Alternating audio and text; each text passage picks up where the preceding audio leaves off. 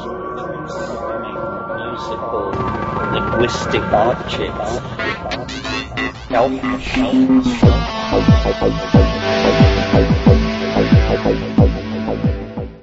Greetings from Cyberdelic Space. This is Lorenzo, and I'm your host here in the Psychedelic Salon. And to begin, I would first like to thank the most recent donors to the salon who have made their contributions through the forums. And these wonderful fellow saloners are George C., Rock Z, Candy R, and Paris Films, all of whom are now subscribed to the forums as lifetime members. And on behalf of all of our fellow saloners, I want to thank you all very much because thanks to your generous donations, these podcasts are going to keep on coming. Also, I'd like to mention the fact that this past week or so we've been experiencing a few problems with the forums. And my guess is that by updating several plugins recently, I've uh, in, introduced a few collisions here and there between them. And I'll try to get all of that untangled as soon as I can. So uh, let's get back to the last part of the Terence McKenna workshop that we've been listening to for the past few weeks. Now, I have to warn you that I had to cut out about 20 minutes of this talk. You see, after about 10 minutes, you are going to begin hearing Terence's voice begin to warble a little bit. At first, I thought that my tape player had caused it, and so I exercised the tape several times and digitized it twice. And both times it came out exactly, as in exactly, the same way at the same point. Granted, it uh, still may be my player, but I'm guessing that the problem was actually in either the original recording or in my copy of the tape. Either way, uh, after a while it didn't become exactly unlistenable. It was more like it started to, uh, well, make me laugh a little bit because Terence started sounding more and more like he was drunk or something. Obviously, uh, it was kind of distracting, so I had to cut it out. But if you absolutely want to know what he was saying in that part, I'm posting it at the end of this podcast after I sign out. And uh, yes, the speed of that section can be adjusted, but since it's not uniform, it would uh, take a lot more time to fix than I care to give it. However, uh, if you or one of our other fellow saloners wants to give it a try, uh, fixing the speed and then post it in the comments for today's program notes, well, that would be great. And I also want to mention one last thing before I play today's talk, which, uh, of course, is the final segment of a May 1991 workshop about the Hermetic tradition that uh, was led by Terence McKenna. Well, this now marks the salon's 234th talk featuring Terence. Obviously, uh, he has had a big impact on me. In fact, had I never come across him and his work, I would now most likely be a retired corporate geek living in Florida, and uh, quite depressed, I suspect. If you've been with us here in the salon for a while, you also know that there were some of Terence's ideas, uh, such as the time wave, that I never could buy into and that I rejected out of hand. Knowing how deeply Terence was invested in his time wave ideas, uh, actually, I guess, should have caused me to shy away from him. But for some reason, his lectures continued to draw me like a moth to a flame. Not all of them, but many of them, to be sure. So, when we get to the last seven minutes or so of this talk, just before I return with a few afterthoughts, well, when you listen to him take off on a poetic rhapsody about the eschaton, or whatever he wants to call it, well, those are the verbal flourishes that continue to draw me in. Not so much for the words themselves, but for the feeling and thoughts that they provoke in me. But then don't forget that I'm just an old sentimental Irishman who loves bardic prose. And now with that nonsense out of the way, I'll begin by playing the last minute or so from last week's podcast so as to remind you where we left off. And then I'll pick up with the final segment. All magical codes, if you know the Trithemian method, within a few hours you can get plain text. Well, the Voynich manuscript did not yield at all to this method. And um, the CIA formed a, a, working group that for over 10 years would invite scholars in to have a look at this.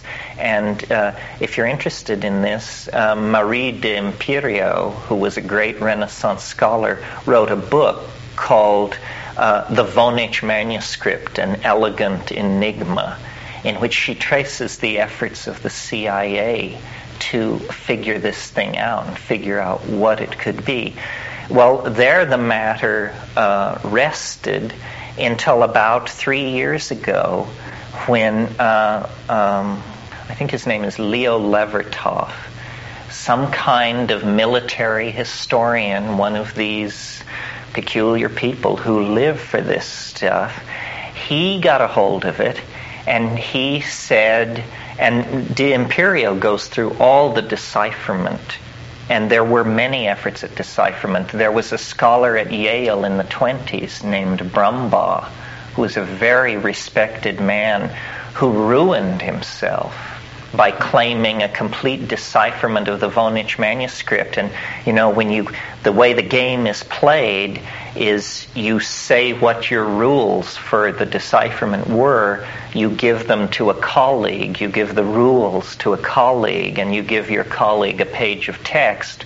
If he can't translate it with your rules, then you are viewed as uh, deluded and misguided person and your career goes down in flames. Well, the Brumbaughian method for deciphering the, deciphering the Voynich manuscript had to do with confined pools of letters where it would get you to a pool of five or six letters, but then you could freely choose which one you used.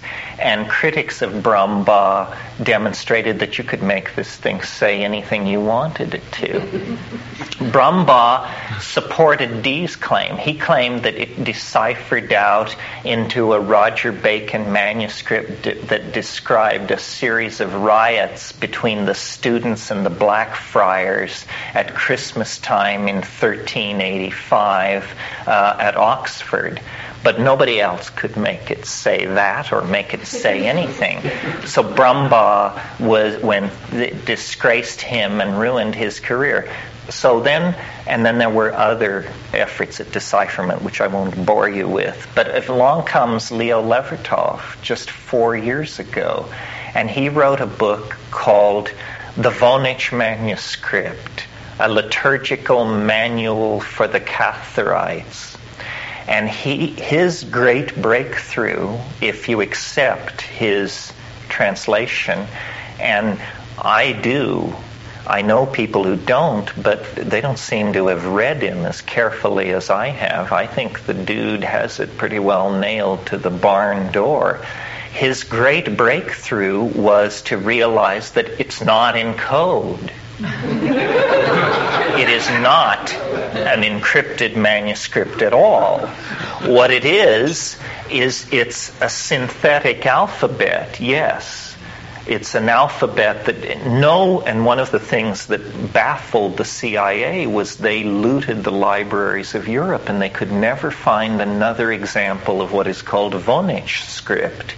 And this was just baffling. I mean, how could there be uh, um, uh, no other example of this script. Well, it appears that what happened was um, someone created a synthetic alphabet and then in a mixture of uh, medieval fl- polyglot Flemish with a huge number of loan words in Old French, Middle High German, and Swedish, uh, wrote down a, a sacramental man, uh, a sacramental manual for the dying in the Catharite sect. now, what is the Catharite sect? Uh, you're probably familiar with something called the Albigensian Crusade. This was not a crusade carried on against the infidel for the recovery of Jerusalem, but rather a, a series of military actions carried on by the Pope against communities in southern France in the uh, early 1200s. And these people were Catharites. They uh, were as far as we can tell, and we can't tell much, because we only have descriptions of the Catharites written by the people who were burning them at the stake. In other words, no original Catharite documents survive. We just have what they screamed out on the rack as they were being put to death by the bishops of the church. And this was a horrific incident in uh, European history. Uh, to give you the flavor of it, the Second Albigensian Crusade was prosecuted by a general of the Pope named Simon de Montfort and his lieutenants came to him uh, at a point, and some of you may have visited the city of Carcassonne in southern France, which is a walled medieval city, very beautiful. And Simon de Montfort's lieutenants came to him and told him, they said, uh, uh, We have cornered the Catharites at Carcassonne. Uh, but the problem is there are 6,000 Catholics within the city walls. And he said, kill everybody, God will recognize his own. So that was the spirit in which this thing went for, and they did. They did. Uh, so what we do know about the Catharites is that they they had a sacrament, the holiest miss. Well, first let me tell you a little bit more about them. Uh, at first, it was thought that they were pretty much heterodox Christians. They were into nudity and vegetarianism. They sound like early hippies, as far as we can tell. They got together, men and women, and they took off their clothes. They bathed, whether there were orgies or not, we don't know. They were vegetarians. And the one thing we do know was that they had a sacrament called the consolamentum. And the consolamentum was um, it, it, was uh, ritualized vivisection, or not vivisection. Uh, the term escapes me, but anyway, when you were dying, a fellow Cathar would cut your wrists and open your veins in a warm bath of water, and you would die in that state. You did not die a natural death. And this was called the consolamentum.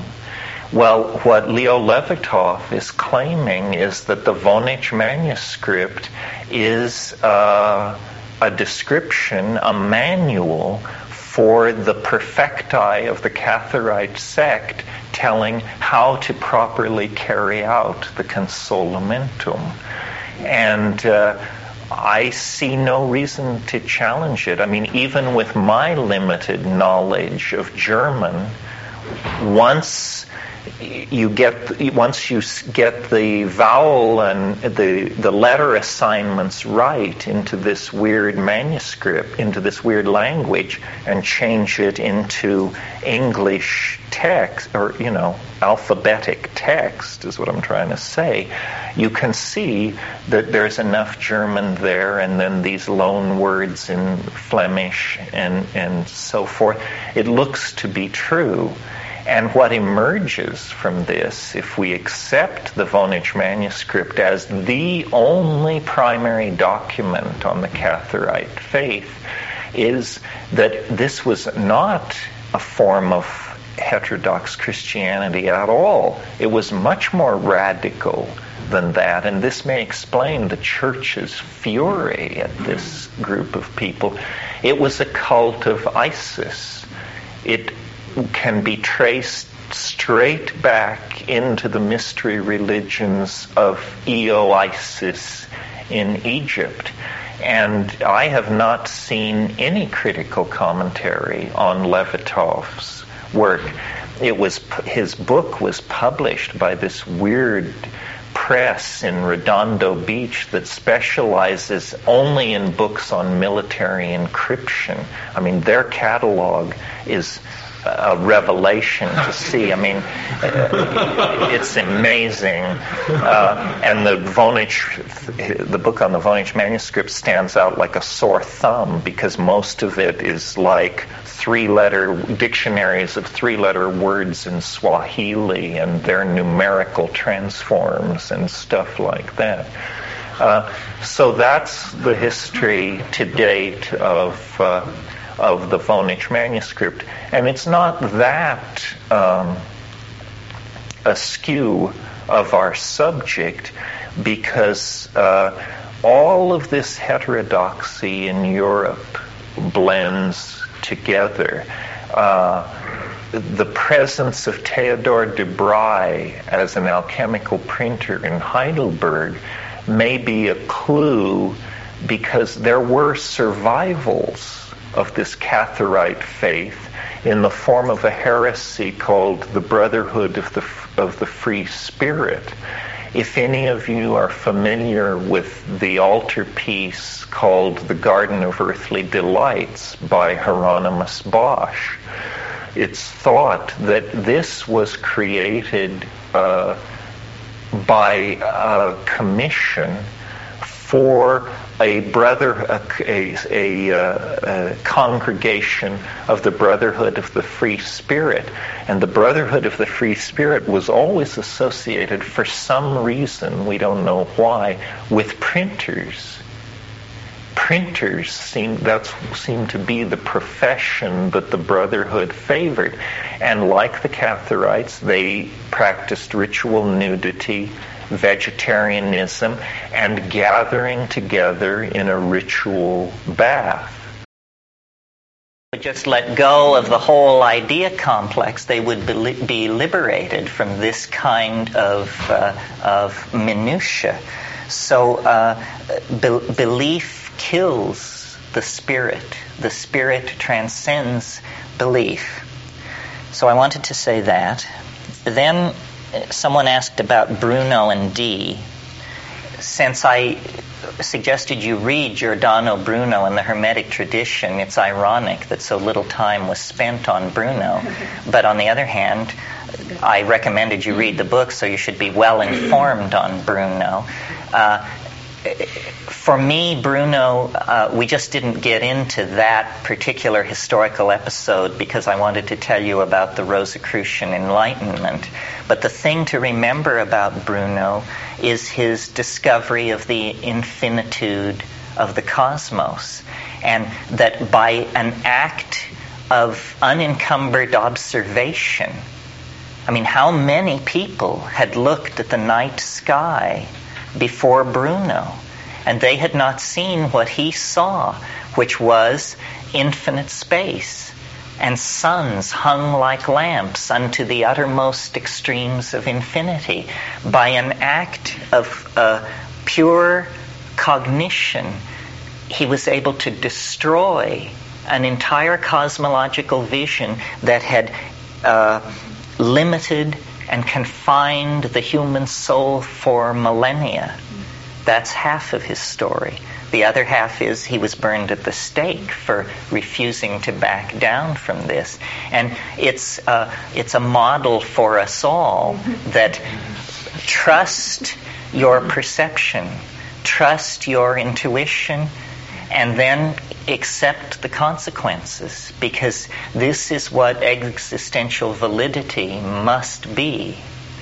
Uh, as far as the relationship between Dee and Bruno, uh, the relationship is that they were both uh, derivative of the magical school that can be traced back to Henry Cornelius Agrippa von Nettesheim, who was the model for another model for Faust. Agrippa wrote uh, De Libre Quattro de Occultata Philosophia, four books of occult philosophy, and and that was the uh, the core work for European magic. All magic is derivative, all, all, European magic can be traced back to the Agrippan system, and Agrippa was the direct student of the abbot Trithemius of Sponheim that we mentioned yesterday as the source of all the magical codes in the Middle Ages.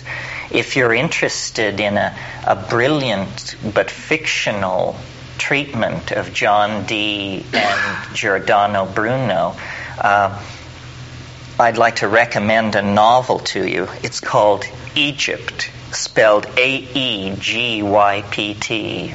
It has the A in front of the E. It's by John Crowley, the same gentleman who wrote Little Big, which is a wonderful novel about the magical interface between two worlds. But his book, Egypt, uh, fully half of the book is given over to a wonderfully rich retelling of the relationship between Bruno and Dee. Now, some people have wanted to say that Dee and Bruno actually crossed physical paths in London, but I've looked into it and they missed each other for by about two weeks. Bruno was setting sail for France, I mean for England, as Dee was setting sail for France and the Rosicrucian Enlightenment episode that uh, I talked about.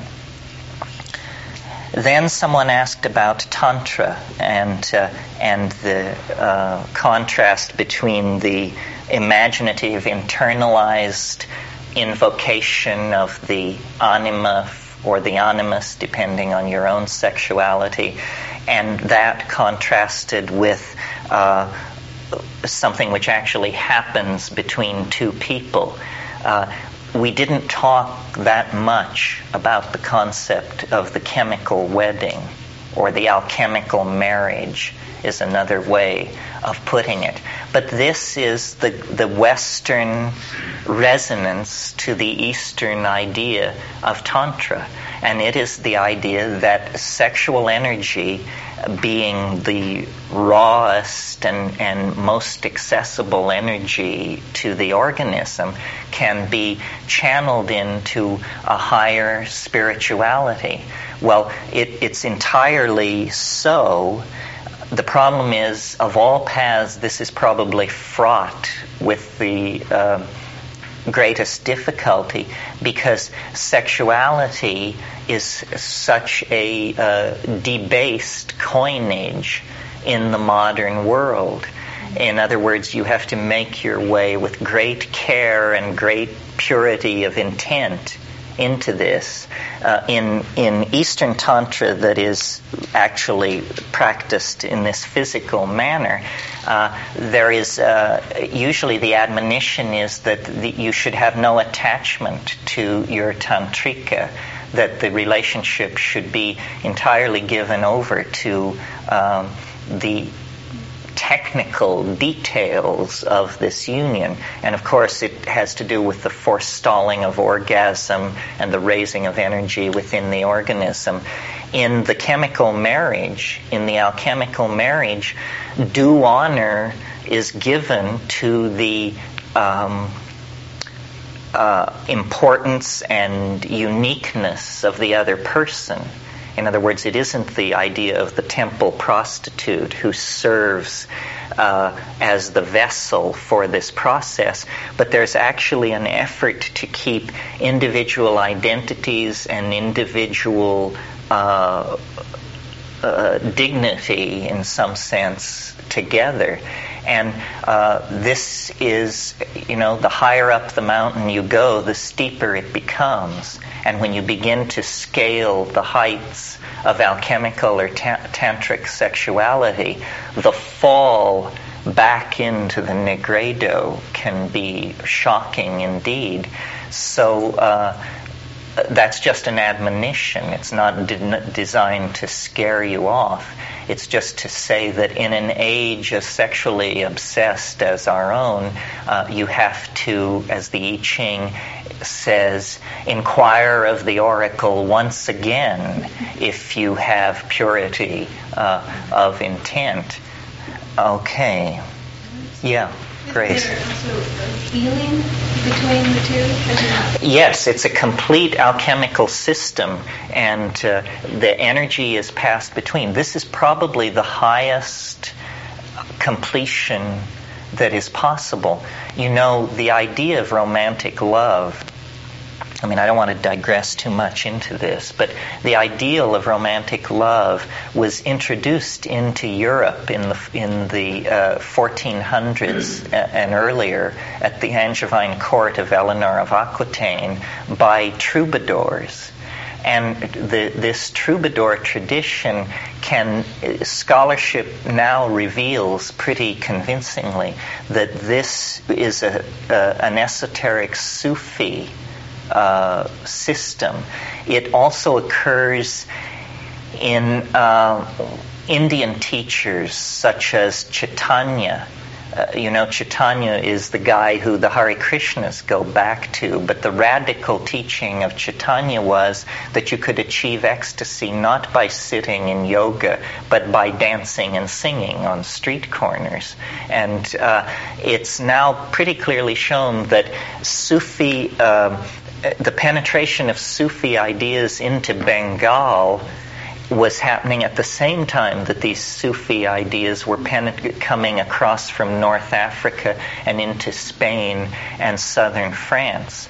So uh, it, it's a tremendously old and vital tradition, uh, but you have to be very careful. The romantic impulse is a real double edged sword. It has been ever since the early 19th century because you see the rise of romanticism of the as that term is normally understood, meaning the movements in art and literature of the early 19th century. The rise of Romanticism was a response to the dehumanization that was going on at that time, the rise of industrialism and the further retreat into cities more massive than any that had ever been built before. Did you want to say something like that? I was going to add that the question was about healing and I think there's a tremendous difference between the Indian and Tibetan tantric systems in what is practiced in Taoism in terms of dual cultivation or single cultivation. Um, in the Taoist system, certainly self-healing is of paramount importance before you can even consider uh, dual cultivation. Right. When the dual cultivation has then begun, then again other considerations come in, but the uh, certainly in the, in the, Indian and Tibetan systems where dakinis and various deities are uh, invoked in the process of, of their alchemical union. Um, it's really quite different from the Taoist system, which is devoid of belief in gods. Mm-hmm. Yeah, that's a good point. You know, I talked yesterday about the alchemical stages. When you have reached the, the albedo, the final whitening of these processes, that final whitening is, from a higher perspective, a new nigredo. And you must always build and build again. And so uh, you have to be fairly confident that you have already realized a certain portion of yourself before you then embark uh, on these tantric uh, double uh, uh, experiments. Because you know a lot of tantric text is to reads very vampire I mean, it's all about expelling the semen and then sucking it back in, and it's like an energy war. It turns into black magic. It you, the the losing partner in these deals is just left a, a withered husk, and this is not a, a, higher completion to be sought for. You're correct. Uh, there is, in fact, there are. Uh supposedly, uh, whether they're myths or, or, documented stories about one Chinese empress who caused the death of, of more than a thousand men because of her vampirism. And it was sexual in nature. It was sexual in nature. Uh huh. Okay, then uh, a couple of other points here, and then we'll break up. Um, the gentleman here who had nothing to uh, comment or wanted to sit it out reminded me, uh, since we were talking about the Valentinian system this morning, my favorite archon aside from Sophia, who's so interesting because of the little story about how she made the universe.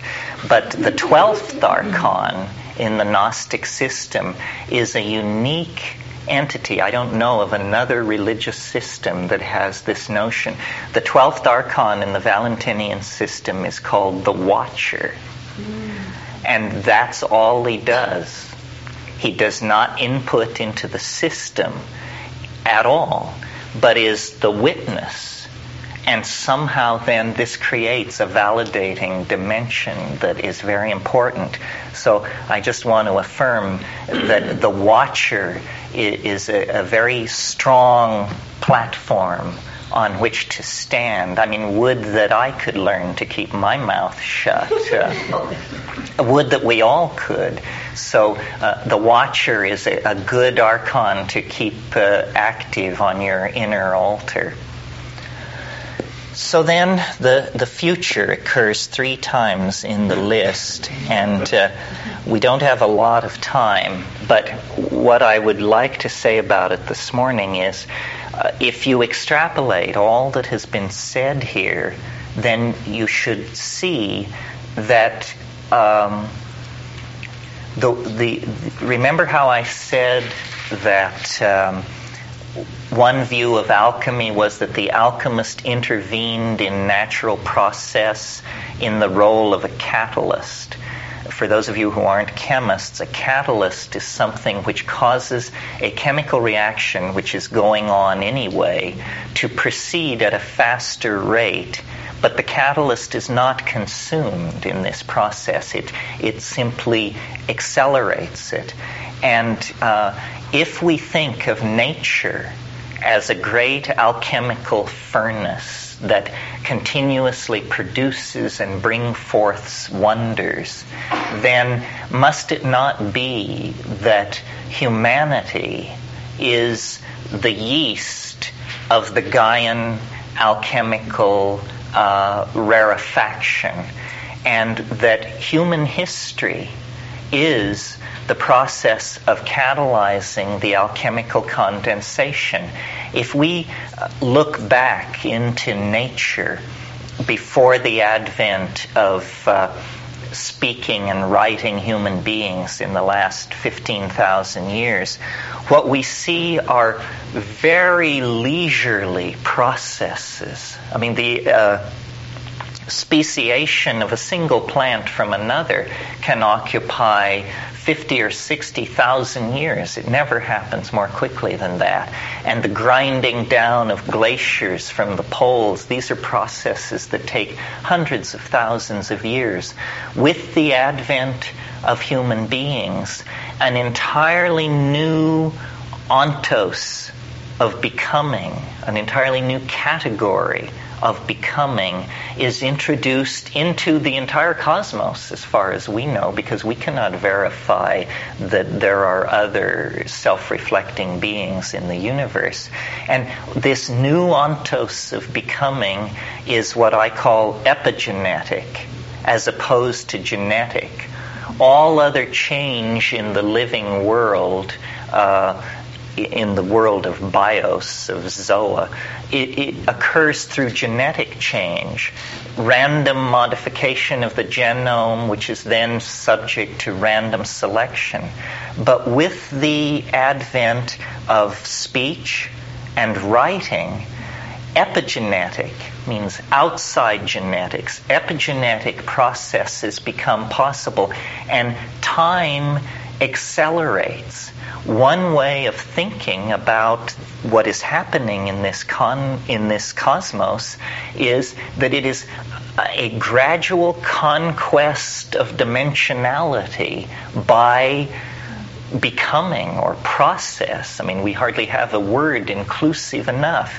The earliest forms of life uh, were probably uh, slimes on certain kinds of clays, self-replicating molecular systems, and then certain portions of this chemistry became light sensitive. And then there was the sense of the division between light and darkness, which generated the notion of here and there on some tremendously basic level within these early organisms. Once you have the concept of here and there, motility the ability to move, the cilia that dot the surfaces of protozoans and stuff like this are elaborated, and a new dimension enters the picture, the dimension of time. Because notice that a journey from here to there is a journey from now to then. And then, as uh, more refined perceptual apparatus arose and more refined systems of moving animal bodies arose, a steady conquest of dimensionality occurred. The movement of animals onto the land and so forth.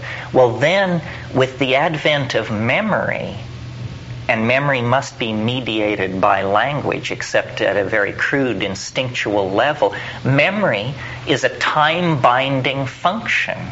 It's a way of somehow taking the past and calling up its essential properties so that they are co present with the given moment of experience. And when you uh, it's one thing at the level of, of the song and dance of pre-literate peoples, but once you begin to chisel stone and write books, then you're into the epigenetic domain in a big way.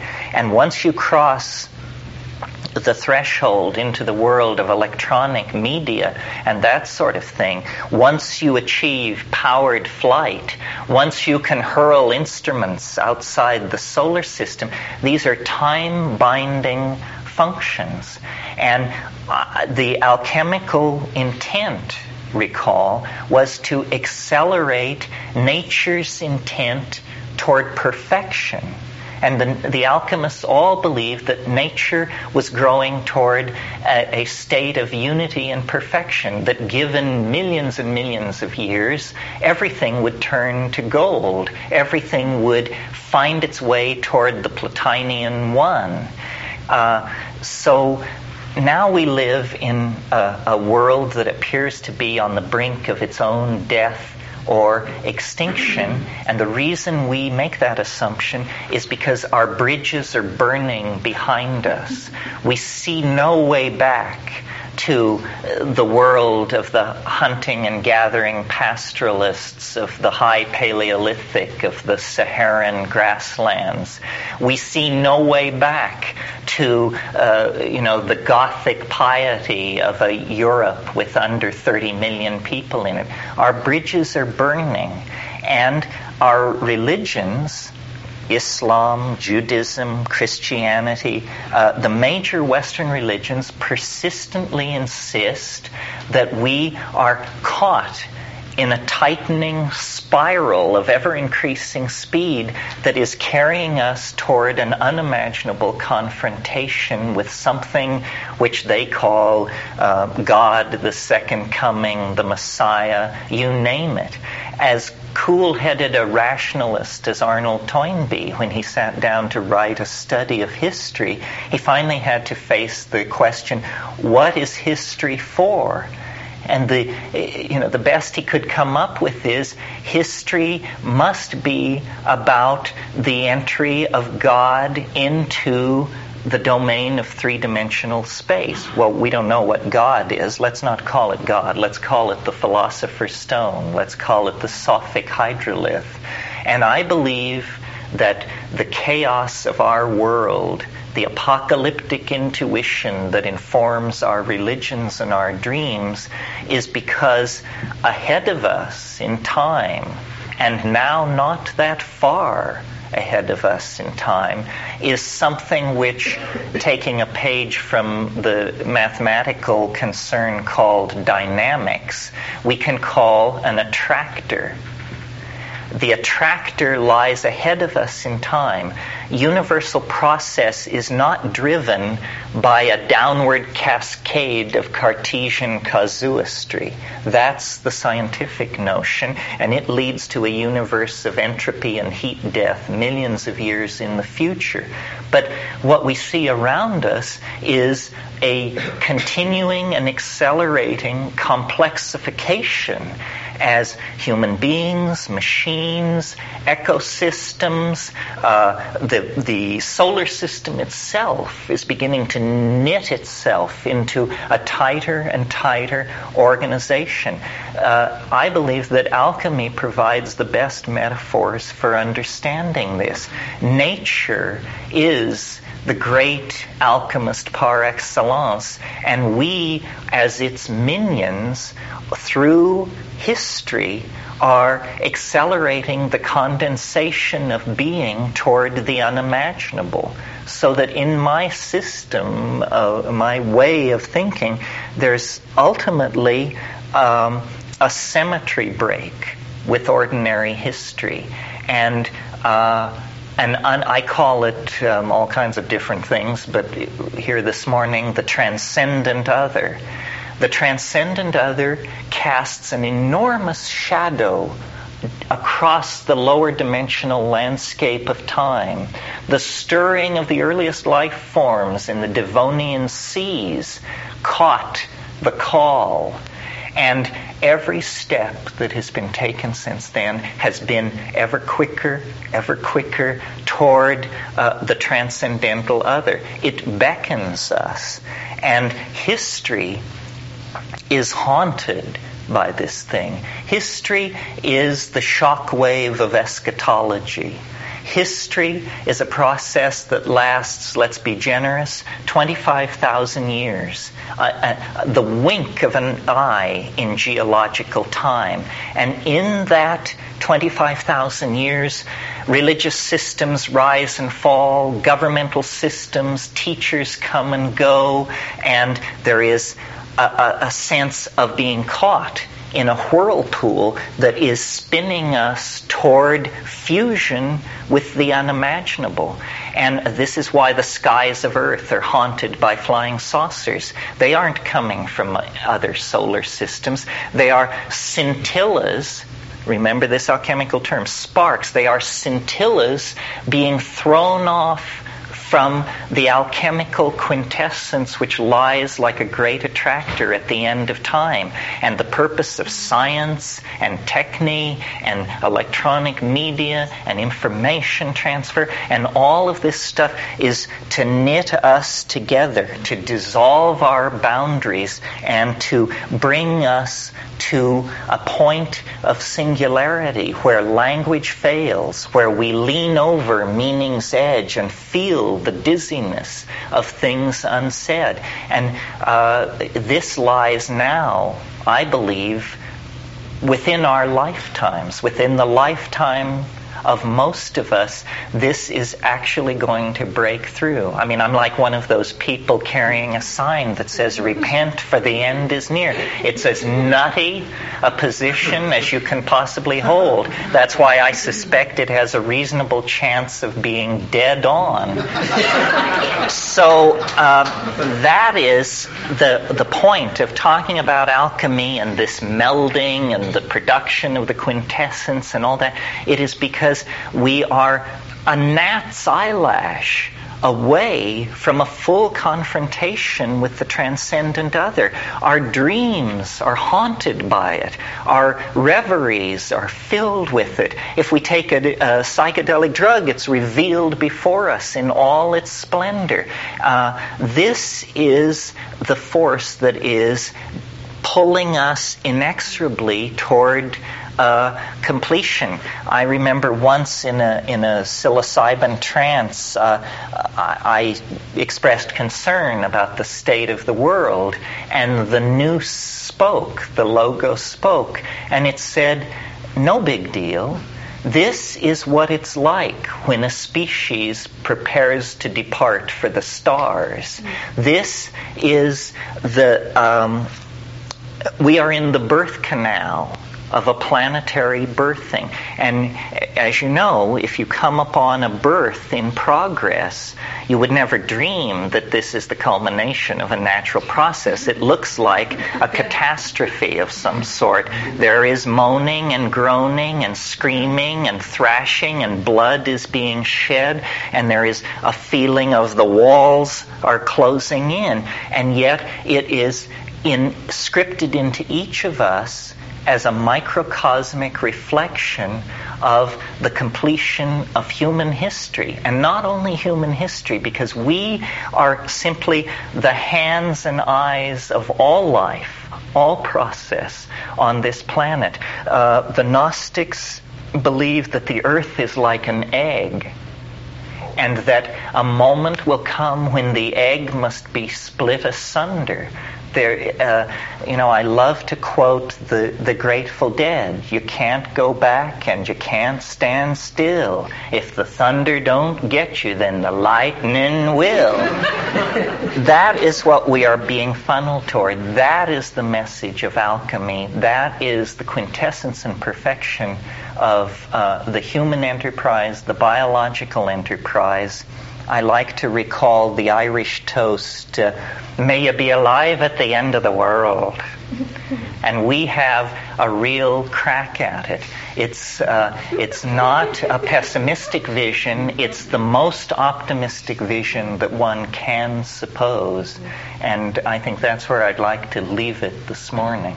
I, I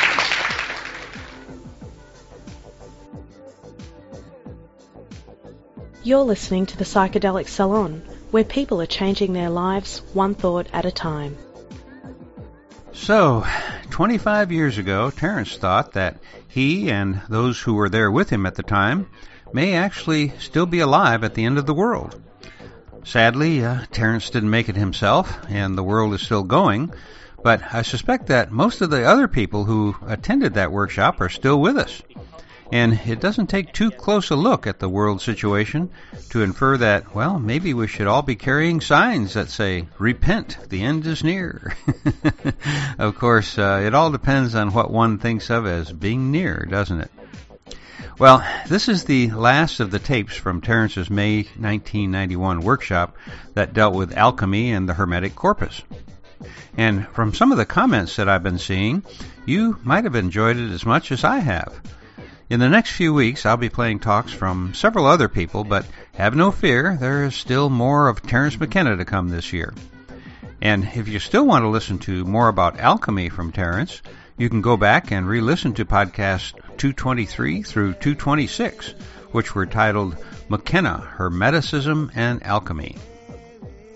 And now I'd like to welcome our new readers to the Psychedelic Salon magazine on Flipboard.com.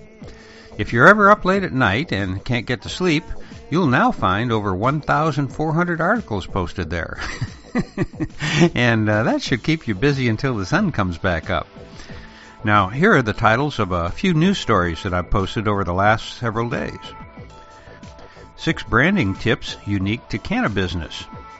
Americans will spend $23 billion a year on legal weed by 2020 pot legalization hasn't done anything to shrink the racial gap in drug arrests.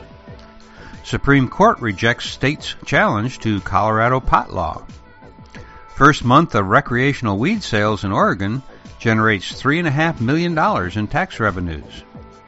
The three most important marijuana battleground states in this year's elections. The real but exaggerated danger of stoned driving. Put weed in your ceviche for next level weekend vibes. Five Reasons Blue Dream is the most popular marijuana strain. And five substances that are far more addictive than marijuana and that are legal. Here's Action Bronson at a high tech cannabis lab whipping up dabs. Are you surprised to know that black Americans are systematically shut out of the legal weed industry? Vaping weed is good for your skin. A $200 blunt and other products from the world of high-end weed. NFL lineman gives $10,000 to marijuana research and urges the league to match the donation.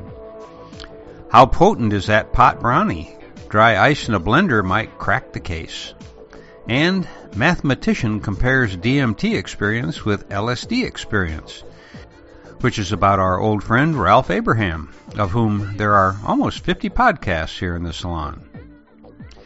And before I go, I'd like to remind you once again that right after I sign off, I'll play that 20 minutes of today's talk that I had to cut out due to the poor quality of the recording. I hope that if you listen to it, that you'll find something there worth your time. And for now, this is Lorenzo signing off from Cyberdelic Space.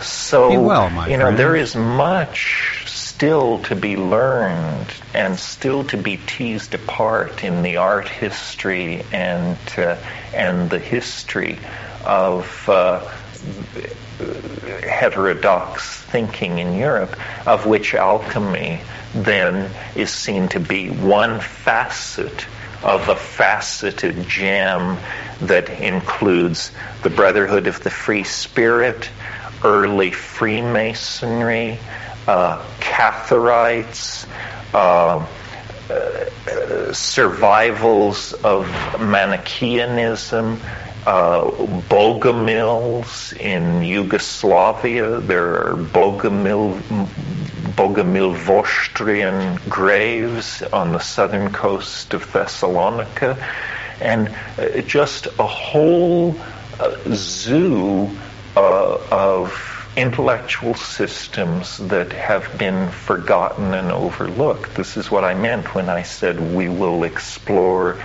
the stratigraphy of, of lost thought systems. And in some cases, we possess quite complete skeletons. In the case of alchemy, in the case of the Bogomils and the Cathars, what we possess is almost a foot bone or a tooth or a footprint. But someday, with luck, new textual material will emerge and a new understanding of the role of heterodoxy in the formation of modern thought will emerge. Questions? Yes, and bless you. There's uh, the born the born in blood book on Freemasonry has just recently been published, and uh, it uh, I just about finished it. Uh, this person is a medieval English historian from Kentucky in this country, and I, I think he's sort of solved how Freemasonry has come from, which is a very interesting history uh, because the Masonic historians themselves have been writing on this for a couple hundred years. And so it's strange that this Voynich manuscript should be all of a sudden, the last couple of years, sort of resolved. And then it seems that this Freemasonry thing is also. Yes, you make an interesting point. John brought me, John Glavis brought me a, an article yesterday you know, we're all tied up now in this Pluto return. I'm not an astrologer, but John brought me an article talking about how, I don't know whether it was the last time or the time before last that the Pluto return occurred, uh, is precisely the 1490s, the period that we're talking about when the Corpus Hermeticum was translated. And we are now in a period that is astrologically uh, exactly equivalent to that period. And the Voynich manuscript appears to have been deciphered. I mean, I'm willing to accept it. You mentioned this revelation of the true nature of Freemasonry. And of course, what is going on at the moment that is askew of our subject, but tremendously exciting and relevant to the idea of, of lost knowledge coming to light, is that this is the, the golden moment in Mayan studies. It is happening right now, day by day, hour by hour, minute by minute, the logjam has been broken. The Mayan glyphs are being uh, deciphered. No shit.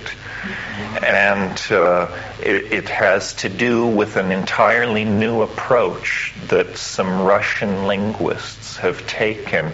And if any of you are, in, it, it will never happen again. So far as I know, there are now, with the Mayan decipherment, no real undeciphered languages left.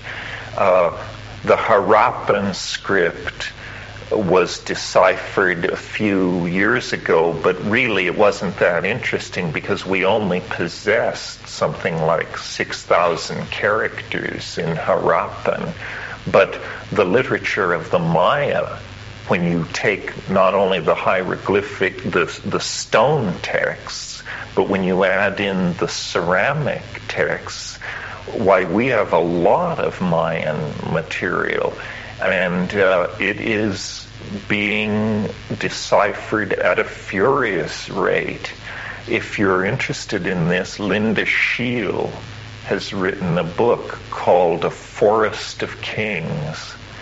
And uh, what a how I do envy this woman because what she is doing is writing the first history of the Maya in a thousand years.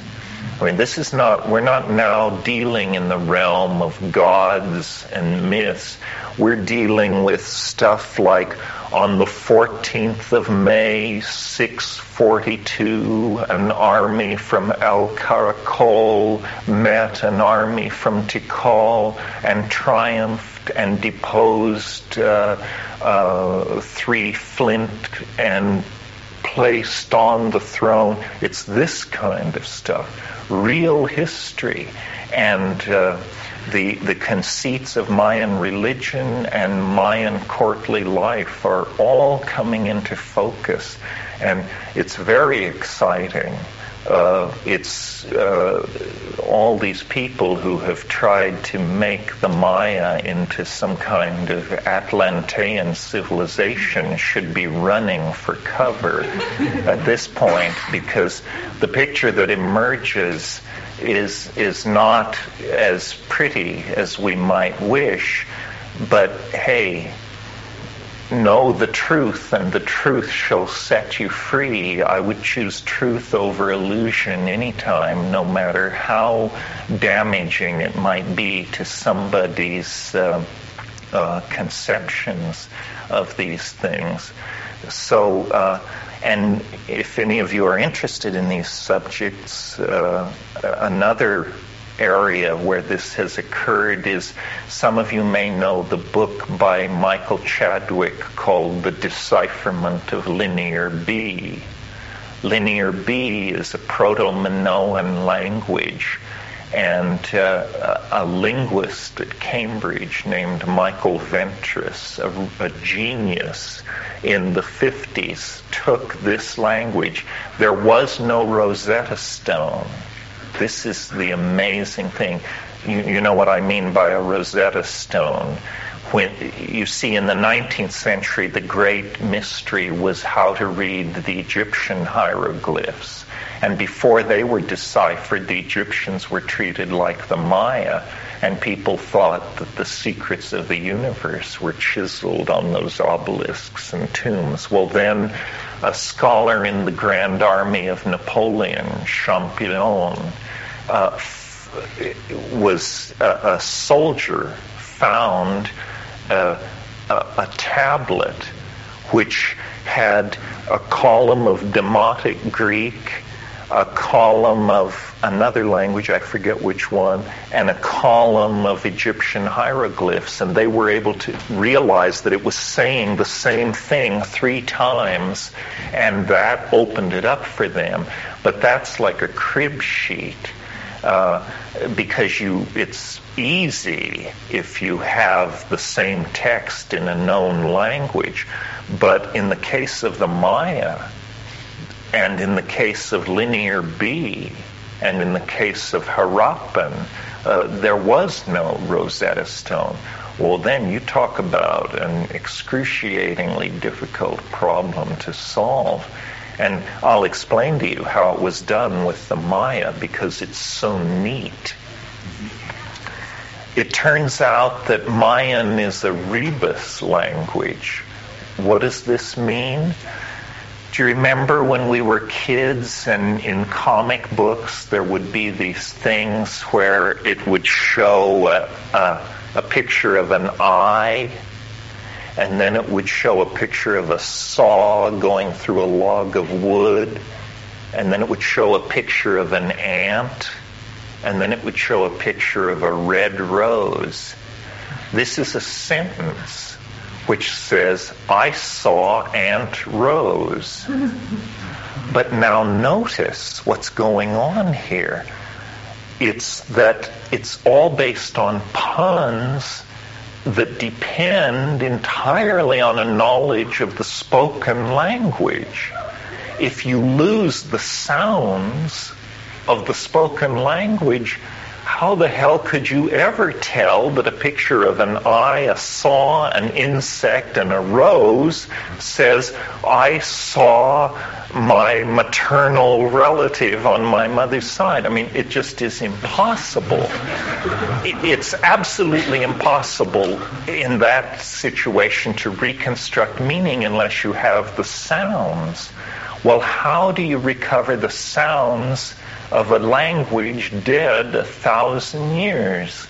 Well, uh, these Soviet linguists had the good sense to go and look at living Mayan languages, of which there are 15 uh, living Mayan languages uh, in the Americas, and they discovered one of these dialects where when you set Mayan hieroglyphs in front of these people and they named what they saw, meaning came out of their mouths and that broke the log jam.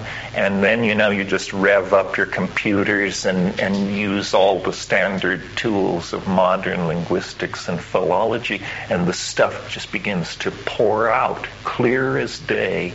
No problem.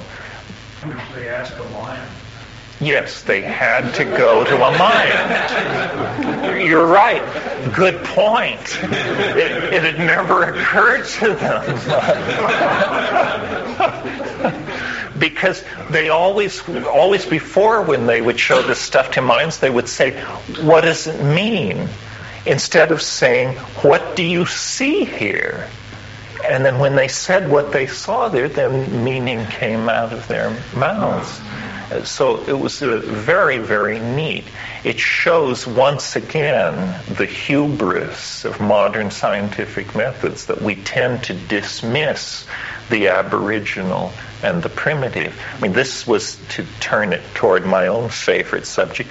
This was the state of modern medicine. Nobody would ask people in the Amazon basin, you know, what plants do you use for malaria, brain tumor, shrinkage, and so forth and so on? Because they were just dismissed as, as superstitious primitives. It was thought that the doctrine of signatures was operating.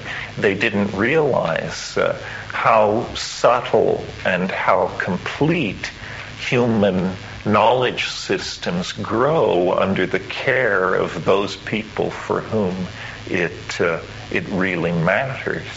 Is there anything that needs to be said about this? Um, the redemption, the project of the redemption of spirit from matter turned into the project of redeeming the general uh, society of the time toward a utopian vision.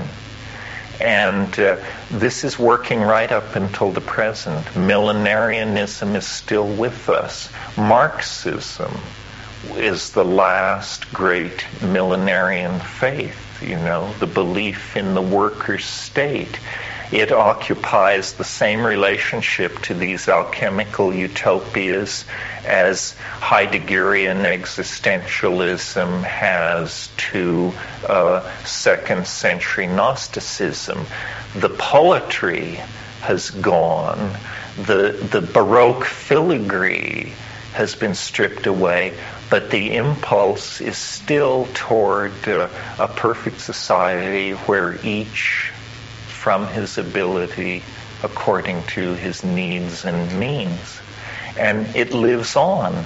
I mean, democracy is also an effort, let us not forget, to recapture the style of 5th century Athens.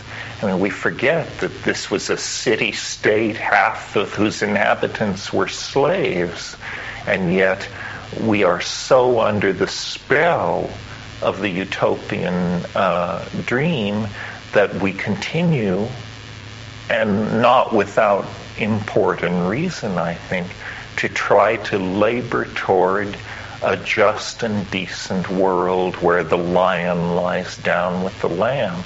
And that was and it remains uh, the alchemical dream. I very much enjoyed and flashbacks to memories of my I actually majored in history in college, and the first history professor that I had was, was a wonderful old man that, that really when I now look back at it, taught the history of ideas. The rest of my major in history was pretty much politics and all this kind of thing. And it's kind of a wonderful experience to suddenly get back to what got me turned on about history and what gets me turned on and opens my mind again. To, just looking at some of these thoughts and some of these things that have been forgotten, suppressed, and put down and said that's bullshit as, a traditionally trained scientist and so on. I'm opening my eyes to the fact that uh, yes, there's, there are many things that we must and can learn from what's gone before, all the great ideas that are out there. We just have to uh, grasp them and find what's right and apply it. I too am interested in, in how we make this more uh, more meaningful for the future. one thing that occurs to me to say, um, I, I once in one of these revelatory dialogues with the Logos asked the question, why me? Why are you telling me this? because my, uh, you know, I was a poor hippie, I was penniless, I was a traveler, and the answer was uh, instantaneous. It was because you don't believe in anything. Because you don't believe in anything. And I, I think that that's a very pure position to hold. We're not trying to ensnare you to abandon your Jewishness or your Presbyterianness or it, belief. If you believe in something, you have precluded the possibility of believing in its opposite. And you have hence limited your freedom. Everything is to be judged by its efficacy by its effectiveness in the real world. And um, I think that uh, I have a horror of all belief systems. I just don't like them. If somebody tells you they have the answer, flee from this person. I mean, they are obviously some kind of low being who has not at all recognized the true size and dimension of the cosmos that we're living in. And if you can keep yourself free of encumbering beliefs, then your dialogue with the Logos uh, can go forward unhindered sometimes when I am in the, the trance of psilocybin, I will say to the entity, begin to show me yourself as you are for yourself. Don't give me the scaled down, humanized version. Begin to show your true nature. And after a few moments of that, then I have to raise my hand and say, enough. You know, I, can, I can't handle more than that. This goes back to the statement made yesterday or the day before about that the universe is not only stranger than we suppose, it's stranger than we can suppose. Therefore, we are given tremendous latitude in what we think and what we conceive. But if you begin to believe something, then you are pulled down because every belief has consequences, you know. I mean, uh, a perfect example is, uh, as some of you may know, when Muhammad ascended into heaven from the site of the uh, what was to become the Mosque of Omar, from the site of the Temple of Solomon in Jerusalem, uh, he happened to be on horseback. Well, if you believe Muhammad ascended into heaven, imagine the theological and hermeneutic problems posed by the horse he was riding because it went with them. This is a perfect example of how intellectual baggage drags us down because uh, belief always then contains absurdity. I mean, the, the ontological status of this horse has troubled Islamic theologians for centuries.